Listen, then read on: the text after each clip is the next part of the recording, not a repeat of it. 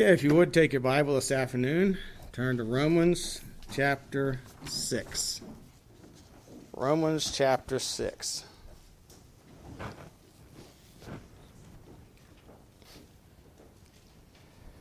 And I'm going to begin by reading the first six verses. It says, What shall we say then? This is an answer to a question. Shall we continue in sin that grace may abound? God forbid, was the answer. Excuse me, where sin abounded, grace did much more abound. But anyway, shall we continue in sin that grace may abound? God forbid, how should we that are dead that sin live any longer therein? Know ye not that so many of us as were baptized into Jesus Christ were baptized into his death? Therefore we are buried with him by baptism into death, like as Christ was raised up from the dead by the glory of the Father even so we also should walk in newness of life. For if we have been planted together in the likeness of his death, we shall be also in the likeness of his resurrection. Knowing this, that our old man is crucified with him, that the body of sin might be destroyed, that henceforth we should not serve sin. So the title of the message this afternoon is Buried with Him. Buried with Him in baptism. Let's pray. Heavenly Father, we do thank you again for your mercies. Thank you for your privilege and opportunity we have to be assembled together today and fellowship one with another around the dinner table and to enjoy uh, your um, goodness of your goodness to us. Thank you for your word and, and how we've uh, been fed spiritually, and we pray that as we look into the Word of God this afternoon, that you'd keep us alert and awake and uh, help us to understand the significance of water baptism and, uh, and the importance of it uh, for your glory and for your honor. And we pray in Jesus' name. Amen. You know, the modern or contemporary or typical Christian, quote unquote, of today believes, as taught by many, that we are saved by grace and how we live really doesn't matter. As long as the heart's right The problem is the heart is the heart of the matter. The doctrine of practical holiness in life is outdated and archaic. Along with that idea is that salvation is all gain. That's really what easy believism teaches that it's all gain. There's no giving up. It's all positive. There's nothing that I have to give up. After all, it is a gift of God. Now, it is a gift of God. However, that thinking does not consider the holiness of God, and that for through that God gives eternal life, which came at a great cost, the death of the Son of God. And eternal life that God offers is given to those who are willing to give up their own life. Jesus said, He that saveth his life shall what? Lose it. He that loses his own life shall save it. Um, eternal life you know, it, you know, we have to be willing to. That's this is really what repentance is: willing to give up our own own life, our own ambitions, our own will. There's a surrender involved, and this is clearly explained, I believe, for us here in Romans six by the ordinance of baptism and what it represents. However, this passage is robbed of its power by many that say it pictures spirit baptism. Now, I know firsthand people that say that. There's a, a leading fundamentalist church, has been for many years. Um, their pastor wrote, uh, well, their, his father wrote a book about new evangelicalism clear back in the uh, 50s, and then he wrote, the pastor wrote another book uh, called, um, I think it's called The New Neutralism. John Ashbrook was the pastor there for many years, this church, Bible Community Church in Mentor, Ohio. And anyway, uh, in, and this is typical of that kind of church. And in their doctrinal statement, that under section 9, titled The Unity of the True Church and the Body of Christ, it says this quote, We believe that the church is composed of all who are united to the crucified, risen, and ascended Son of God by the Holy Spirit. By the same Spirit, we are all baptized into one body, whether we are Jews or Gentiles, thus being members one another and knit together in love. And then it has some scripture references to um, support that those thoughts in Romans 6, 3 to 5 is one of those. So they're saying that Romans 6 is referring to spirit baptism. And of course, when they say spirit baptism, what they mean by that is when a person gets saved, they are baptized by the Spirit into the body of Christ, which they mean to be the universal church, or all saved people all over the world. That's, that's, the, that's the teaching. Uh, of course, they use 1 Corinthians 12, 12 27 also.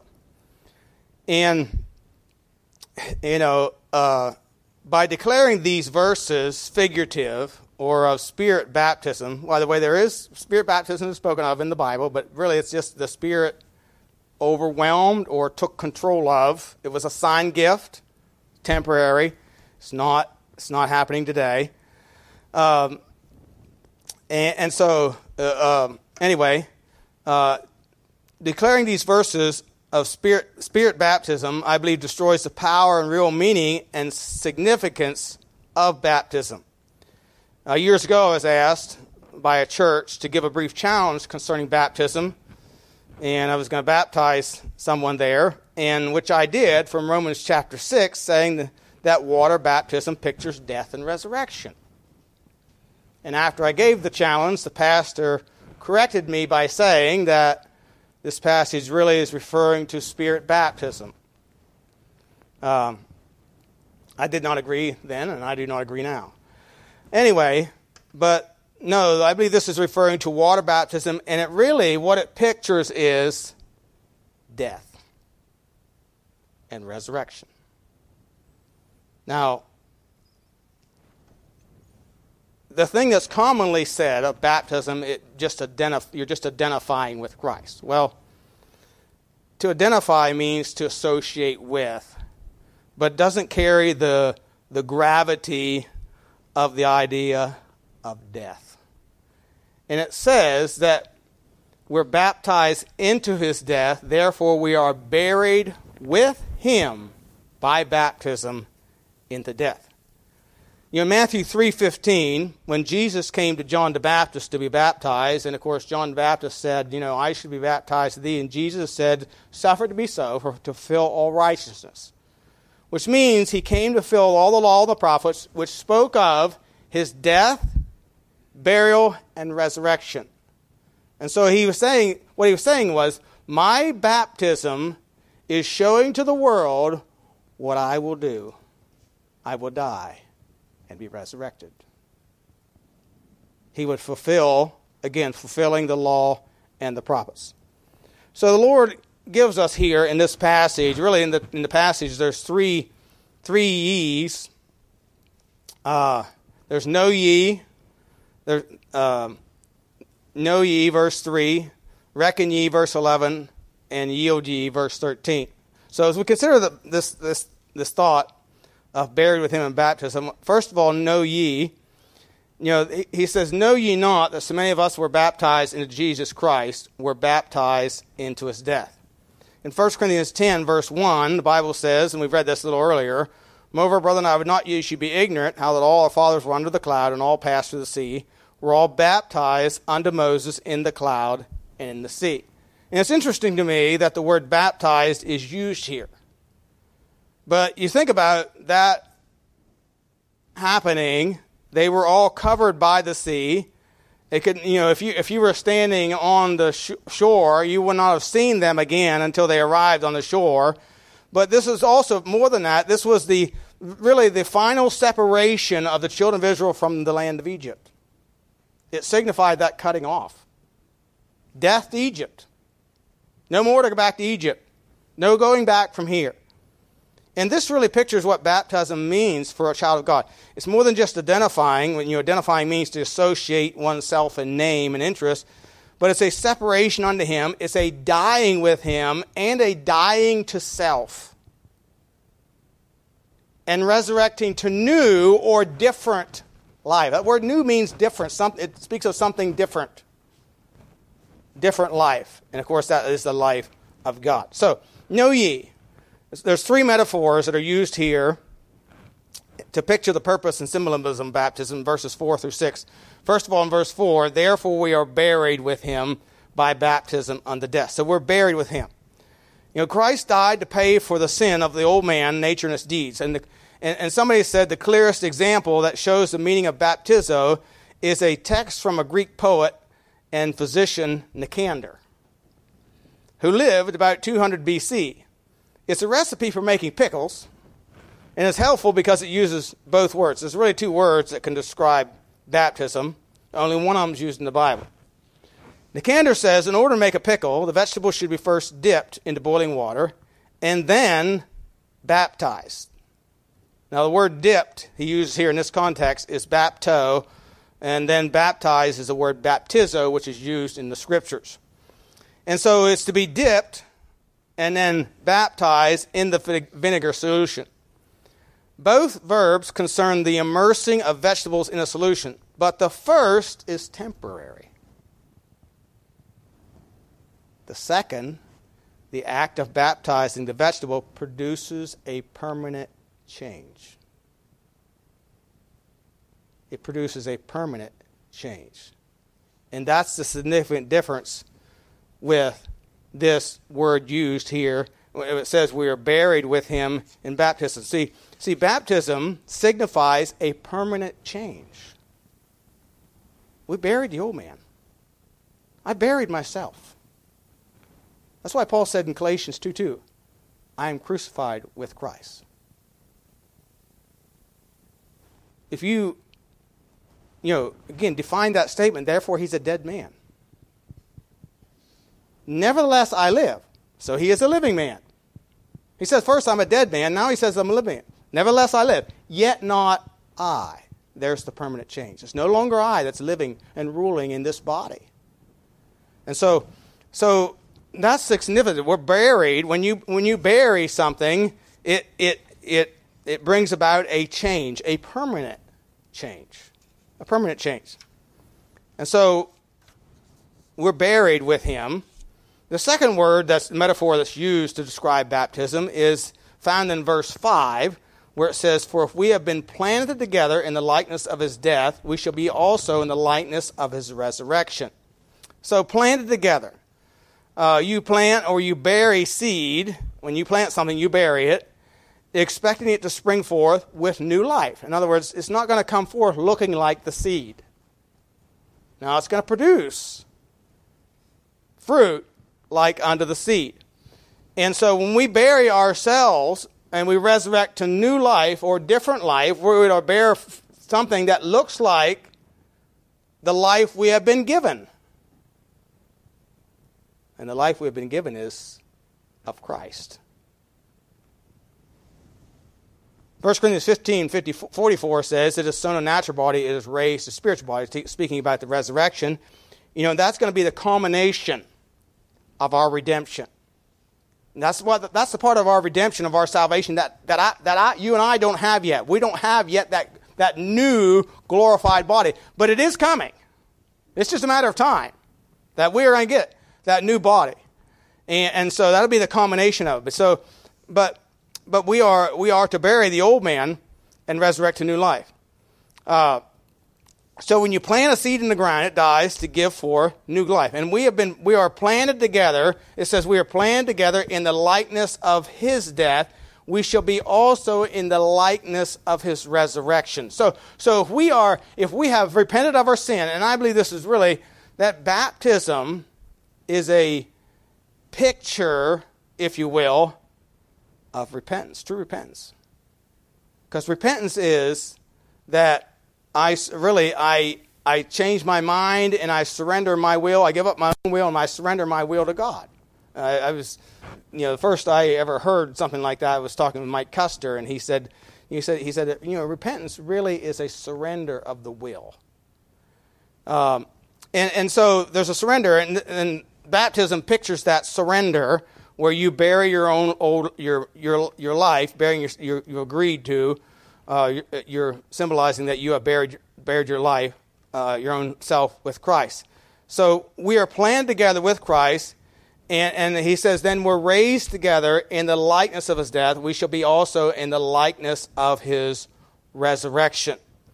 You know, planted together with Christ, and you know, it doesn't really teach this in this passage, but you know, we are we are to be. Baptism also teaches us that we're to be. Uh, that places us in the body of Christ. Look at second, uh, 1 Corinthians chapter 12. In 1 Corinthians chapter 12, in verse 12. 1 Corinthians 12, verse 12. It's, the Bible here is talking about spiritual gifts, the using in the church, and how the Spirit of God uh, leads people and provides and gives, grants gifts to different ones for different purposes in the body. And then in verse 12 it says, For as the body is one and hath many members, so we're talking about uh, a church that has many different members that make up the body of Christ, just like your body has, your, your physical body has many parts to it, many members. It has hands, feet, eyes, nose, tongue, uh, uh, head, brain. You know, it has all these different parts that make it function uh, as a body, but it's only one body. But it's got many parts. And that's the way the church is. That's, that's a, this is a metaphor, how he describes the church. So for as the body is one, hath many members, and all the members of that one body, being many, are one body, so also is Christ. For by one Spirit are we all baptized into one body, whether we be Jews or Gentiles, whether we be bond or free, and have been all made to drink into one Spirit. For the body is not one member, but many.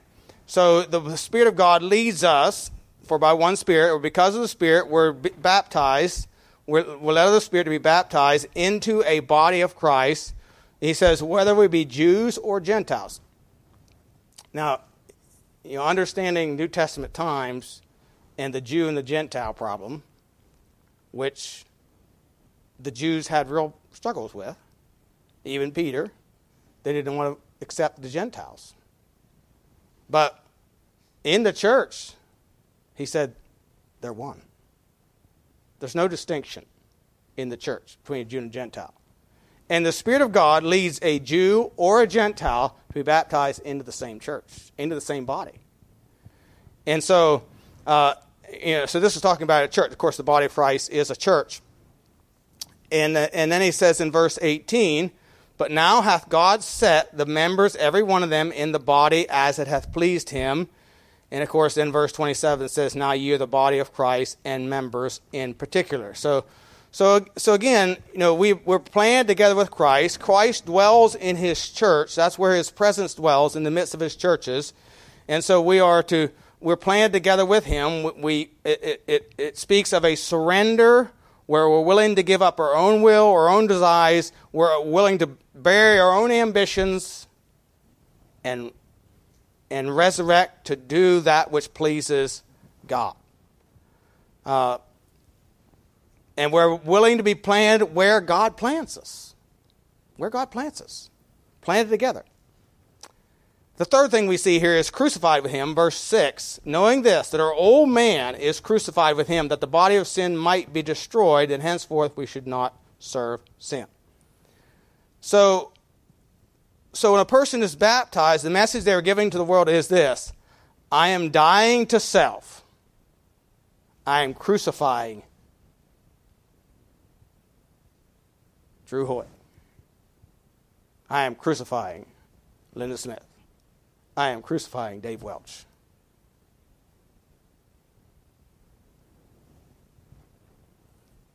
I am dying to self. You know, this was easily understood in the early church and still in some parts of the world because it pictures a cutting off of the old life with its passions and false religions. You know, the Jews that were baptized understood this very clearly. You know, there was great persecution against the Jews who were baptized and the apostles for preaching the resurrection of Christ, which symbolizes is symbolized through baptism, um, which which establishes Jesus Jesus as the Christ, the Son of God the resurrection is all fundamental in, in the establishment the fact that Jesus is the Christ. You know, without resurrection, he's just a man. He's just a man. That's all he is. But because of the resurrection, it proves that he is the Son of God with power. Romans chapter 1, verse 4. So, so when they were baptized, they understood that there was a cutting off. They were severed Um, it meant, you know, Peter said to those in Acts 2.38, repent and be baptized. It was a renouncing of Judaism. It was a renouncing or cutting off of temple worship. It, it, you know, and this was the great the reason for the great need. It, it, it cut off families. This was the reason the great need, and Barnabas selling land and giving it to the church to provide for those who, who were in need. Uh, they were willing to be crucified. In the Roman world, it meant the possibility you might go to the lions. You know, the Romans, one of the, the Romans had many, many gods that they worshiped. There were three in particular Jupiter, Juno, which was supposed to be, I think, Jupiter's wife. I can't remember what the third one was, but they're, they're all false gods. And then, of course, there was emperor worship. Came into being during the, the Caesars and the Roman emperors, and they, they, would, they would require, they come around with, with uh, some kind of altar thing, and they asked you to offer a pinch of incense on an altar. And if you refused, well, then you could be persecuted or arrested, or, or, or you were accused of being an insurrectionist against the emperor. And so these were the things that were, that were happening in the world during Bible times. And, and when people were baptized, they, they, they, were, they were, again, this is, they're bearing their own life, and they were uh, cutting off themselves from this, all this false worship. It, it pictures crucified with Christ. Again, speaks of death. Okay, there's, there's the word know ye, and there's three know ye's. Baptism also pictures, know ye this, newness of life. It pictures newness of life. Um, verse 4 again. Therefore, we are buried with, him, buried with him by baptism of death, that like as Christ was raised up from the dead by the glory of the Father, even so we also should walk in newness of life. Now, again, it pictures burial. When we resurrect to new life in Christ, we do still have an old nature, and so it says we should walk in newness of life. We should. Newness of state it means newness of state and condition. It is different than the old life. And, and you know, the Lord gives meaning and purpose and direction for life. We are not without a guide or standard we have a dogmatic standard the Word of God. You know, the problem we have with the world is, in our country, the reason crime is increasing and increasing and increasing is because we left the standard. Um, you know, 50 years ago, 50 years ago, people still believed the Ten Commandments were a, were a standard that was right to follow. And they also believed that the commandment to, of capital punishment, which was commanded, was a right standard to follow. Those were biblical standards that were set forth in the Bible. Um, you know, but now we have left, because we've left a standard in the Bible, man has decided what standard is right or what standard is wrong, and therefore we don't have a objective standard, we have a subjective standard because what this person feels may be right is not what this person over here feels be right, and they're all just human resources. They're all subject to people's feelings. Where years ago we had the same standard. Even the world had some of the same standards and understood that God made the world. You know, it used to be, of course, you know, uh, God used to be taught in public school. And so, so, so the world, you know, they have no standard or consistency because they are without God, the source of truth and law. So but we have this standard, and this pictures new life. Baptism pictures new life or a new state of condition, and we're to be we ha, we are not without a guide or a standard. Speaks of a different life.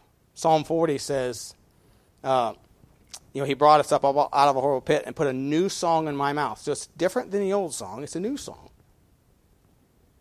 It's a song that pleases the Lord. So it pictures newness of life. Something different. It pictures resurrection likeness. Verse 5. For if they have been blended together in the likeness of his death, we shall be also in the likeness of his resurrection. Now, resurrection speaks of power. Uh, in Acts 4:13, you have a man standing for his enemies, those who persecuted him, and and says uh, that you know. Uh, I'm not sure what that's what that says. It. Let me let me let me turn to it. Acts 4:13. It says, "Now when they saw the boldness of Peter and John, it, this is what he said, verse 12 neither is there salvation any other, for there's none other name under heaven given among men whereby we must be saved. And when they saw the boldness of Peter and John, perceived they were unlearned and ignorant men, they marveled, and they took knowledge of them that they had been with Jesus. So here you have this man who, who before was afraid, embarrassed, embarrassed to be accused of being one of Jesus' disciples. And here he is, as bold as Jesus was. Think about it. He's now as bold as Jesus was. In other words, he is like Jesus in this respect. He didn't say anymore, oh, okay, I, won't say anything, or, you know, or, I don't want to be associated with. No, he said, there's no salvation in any other but him. Of course, he told him, in Acts chapter 2, remember, he told him, you know, this is he whom you slew and hanged on a tree. And this is the one that God hath made both Lord and Christ, whom you crucified. You know, Jesus wasn't afraid to talk to the Pharisees that way. He said, in fact, he said to them, Which of you convinceth me of sin? He said, He said to them, I and my Father are one. That was a, he knew that would be a reason for an unbelieving Jew to pick up stones and stone him. He knew that. He knows all things. But he was not afraid. Of course, he was God. But what we see here in the Acts of Peter and the apostles is Christ's likeness or Christ's resurrection likeness, a newness of life where they're no longer afraid. They, they, are, they have power to, to stand before their enemies and declare the truth. You know, I think the Pharisees were thinking at this point, you know, oh boy, I thought we got rid of that guy and the problem with him. But all of a sudden, here these guys are who are just like him. They're just like him. They're saying the same things that he said. And you know what? They lived the life that he taught. So there's a resurrection likeness. They preached the same thing, they demonstrated the same love for sinners, and they were not afraid to declare the truth, even if there was a possibility of rejection. The third word that's used here that he says, let me get back to my passage. Know ye is in verse 6. Um, in the wrong passage. Romans 6. Verse 6 Knowing this, that our old man is crucified with him, that the body of sin might be destroyed, that henceforth we should not serve sin. Now, the word destroyed here means to render idle unemployed, inactive, inoperative. Basically, it's like saying, I put the old man out of work. I'm declaring the old man out of work.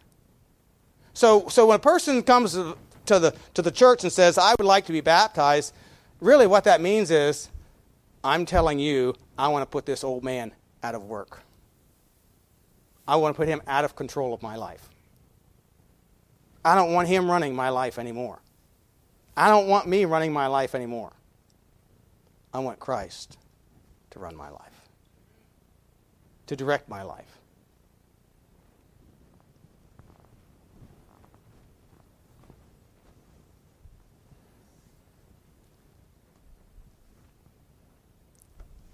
Paul in 1 Corinthians 9:27 says, "But I keep under my body and bring it into subjection, lest that by any means when I preach to others I myself should be cast away." So again, he was what he was saying to us, look, I try daily. In 1 Corinthians 10 he says I die daily. So I try I I work daily to to render the old man inactive.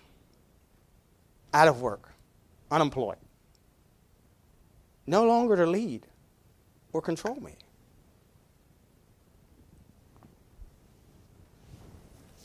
Now, the second word he uses here is reckon in this passage.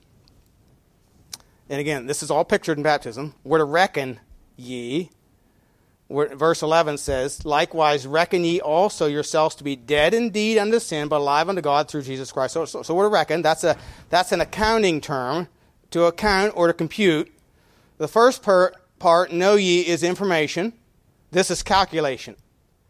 So the process is now to become, you know, the knowledge process has become the basis of decisive action. So just like an accountant, you know, we'll take account of the figures from which an accountant gets his balance, and by that balance, he determines the exact status of his accounts, and for those accounts, the condition of his business. So when we look at Christian figures in his account, in our account, the things said about our union with Christ, we are to consider ourselves dead to sin, dead to the world, and the world should not be considered in determining the will of God for our life. And really, that's what we're saying when we get baptized. We're dead to relationships. That's what Jesus meant in Luke 14. When he said, If any man come to me and hate not his father and his mother and his, and his wife and his, and his children and his own life also, he cannot be my disciple. You know, dead people have no will of their own. And one of the things you see here in this passage is over and over again buried in death, and buried in death, and buried in death, and crucified. It's all death. Boy, that's discouraging, isn't it? It's all negative. Hold on, because it can have a very positive effect.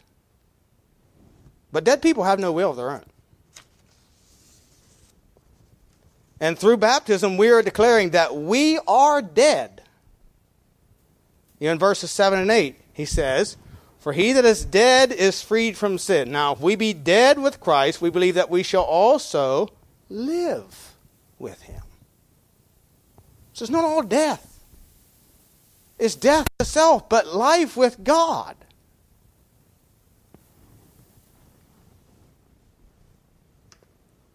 You know, dead people don't sin. So we are to reckon, that is, account ourselves dead, and reckon it or act as if it's a fact with God. Somebody said this quote, reckoning is not acting if it were so, it is acting because it is so. It is not pretending. Many people act like they have never sinned. That's false optimism. We're not act not to act as if we are dead to sin and self, because, but because it is so, and to act on the facts. So we are live knowing that sin has no more dominion over us. We don't have to sin. We're no longer bound by sin. We are free to live to please God.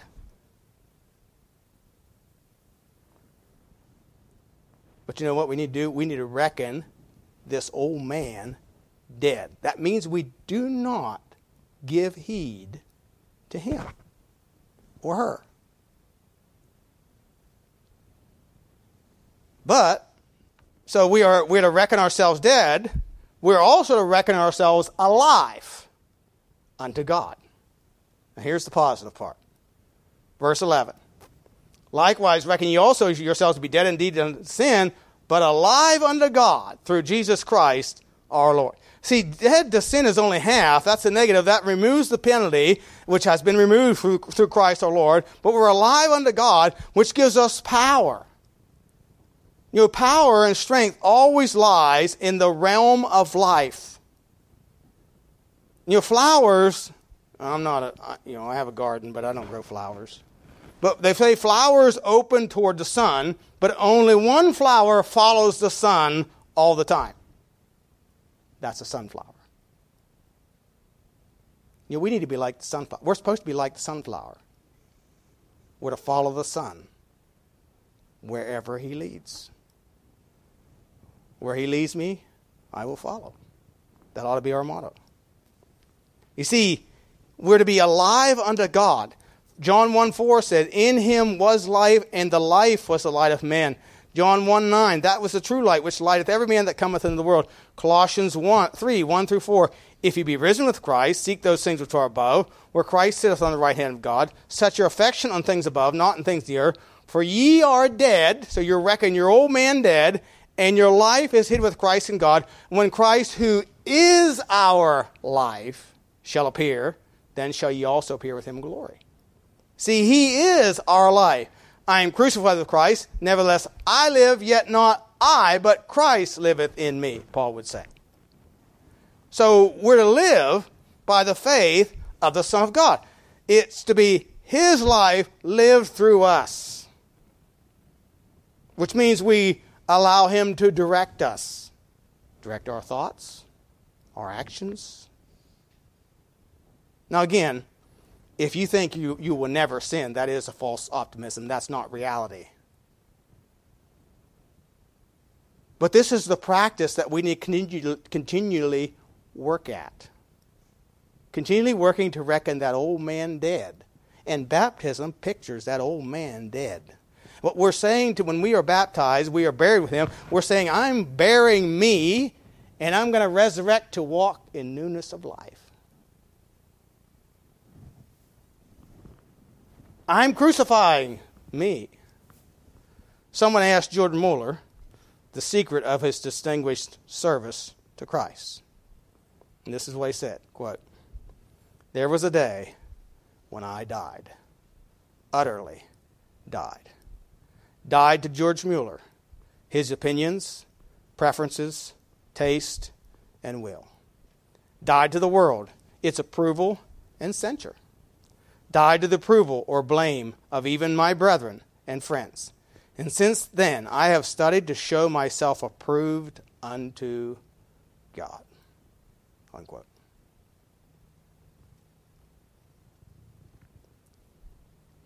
When you are dead to sin and alive unto God, what others do does not move you. You know, people change.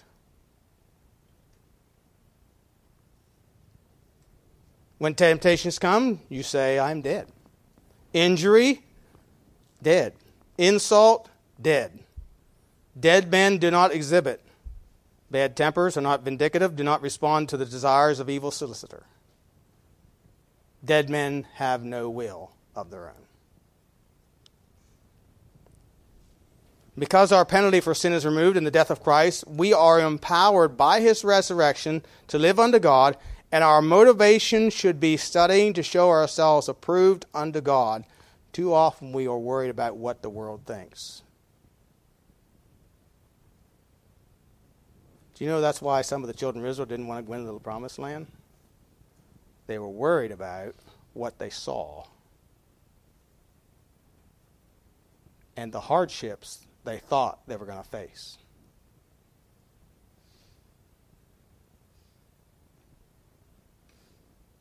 You know, sometimes we face hardships. But we must do study to show ourselves proved unto God and not allow the hardships to deter us from doing what is right. You know, too often we, we read and study the Bible and then go out wondering if the world will like us. Well, we've already been told the world hates us. Jesus said in John 15, 19, If you are of the world, the world will love his own, but because you're not of the world, I have chosen you out of the world, therefore the world hateth you. The world hates the doctrine of repentance. They hate it. Because it shows them that they are guilty. Guilty before God. And they need to change their mind. Therefore, many people have quit preaching repentance because it, it gets in the way of many professions. And what you end up with is a bunch of false ones. And many people that are vaccinated against true salvation.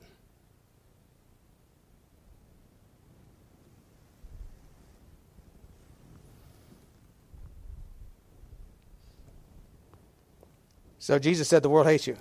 You know, it reveals, repentance reveals who they are. They're condemned by holy girl, a God. You know, it's a great obstacle. Um, you know, the world is never satisfied if you cave a little. You can say, well, we just, just cave a little. The world's never satisfied with that. By the way, once you start caving, they'll come after you like your vengeance because they want you to fully capitulate.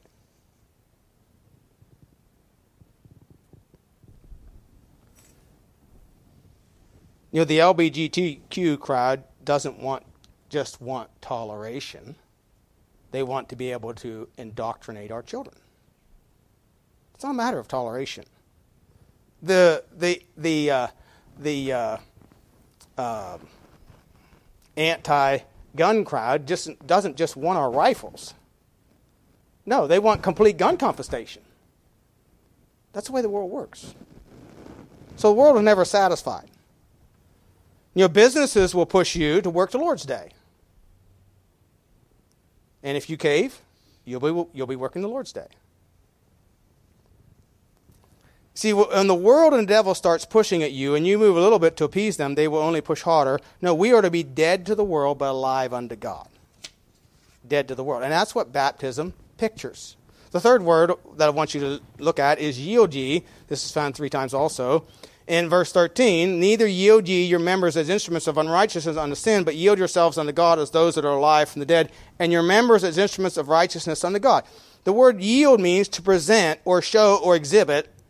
It's, it's the same wor- word in uh, Romans 12.1 where it says, I beseech you, brethren, by the mercies of God, that you present. It's the same Greek word, which means to exo- show or to exhibit. See, we are living exhibits of our Lord. And we are to be instruments of righteousness. Now, that word instrument, instrument, um, mm, instruments is an interesting word. It speaks of weapons, arms in warfare.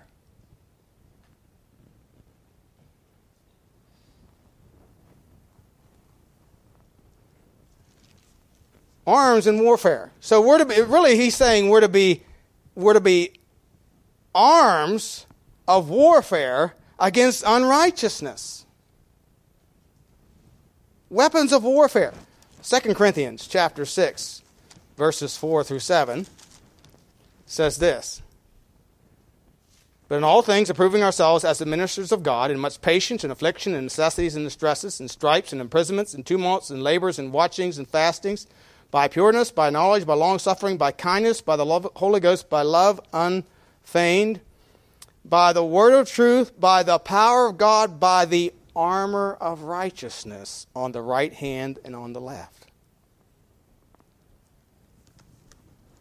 When the Bible speaks of armor of righteousness, we're talking about acts of right that dispel darkness.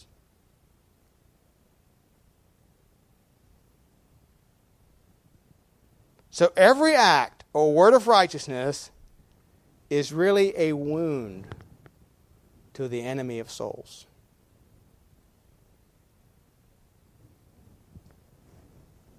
Acts of wrong advance the enemy.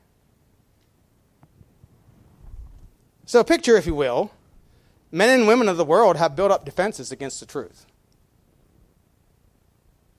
They built up defenses against the truth. And when we, as instruments of righteousness, act or speak by doing what is right, we are disarming their offenses. Their defenses, I'm sorry. Their defenses.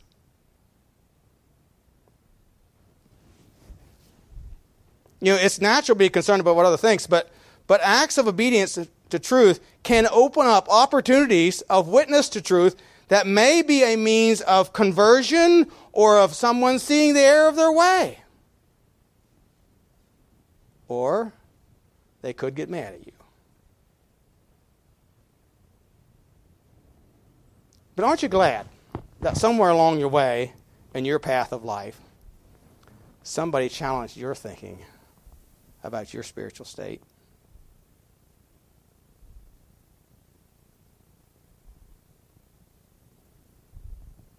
How did they do that?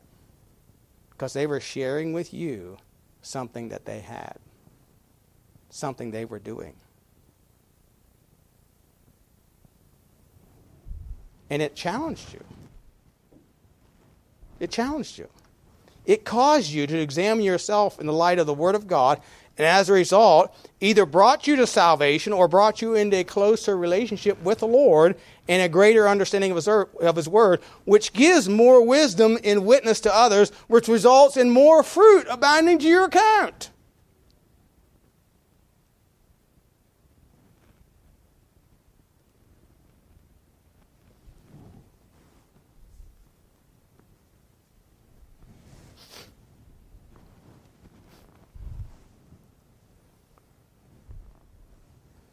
You see, when we yield to the Lord, we become men- members or instruments of righteousness.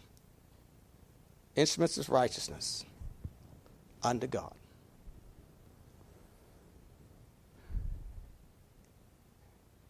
And we can become, we, we, are, we are then, we are then the armor of God displaying the power of God that dispels the darkness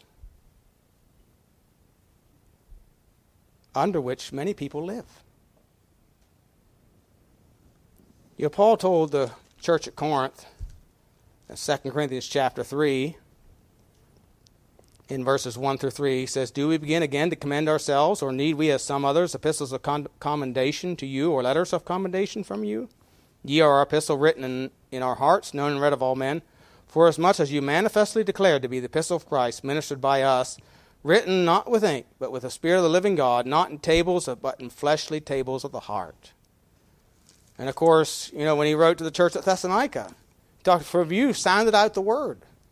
You know, they were displaying the armor and power of God. They were instruments of warfare in the fight against spiritual wickedness by their obedience to the Lord Jesus Christ. And this is what baptism represents. It, baptism represents that we are dying to self, we are burying self, we are yielding our lives to Christ. And therefore, when we come out of that water, what we're saying is, we're no longer living for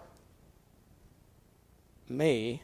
I'm living and living to walk in newness of life, Christ like life.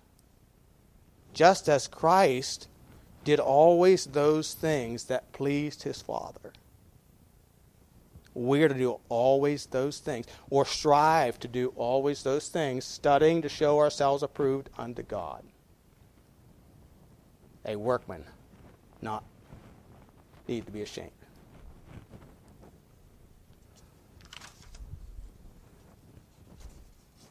Your baptism pictures a burial. It's more than just an identity, it's a burial. It declares the resurrection of Christ. Therefore, I cannot accept the five fundamentals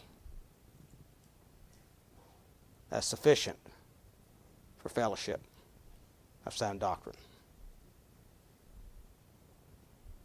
Because baptism isn't one of them.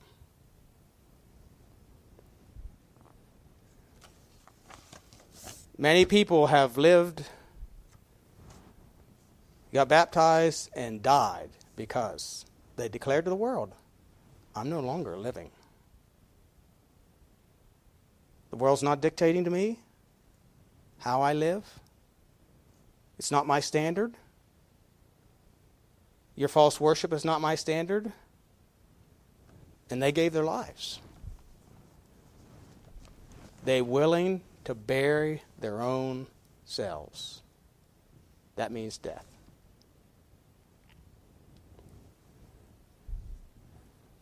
And so, baptism, it means buried with Him.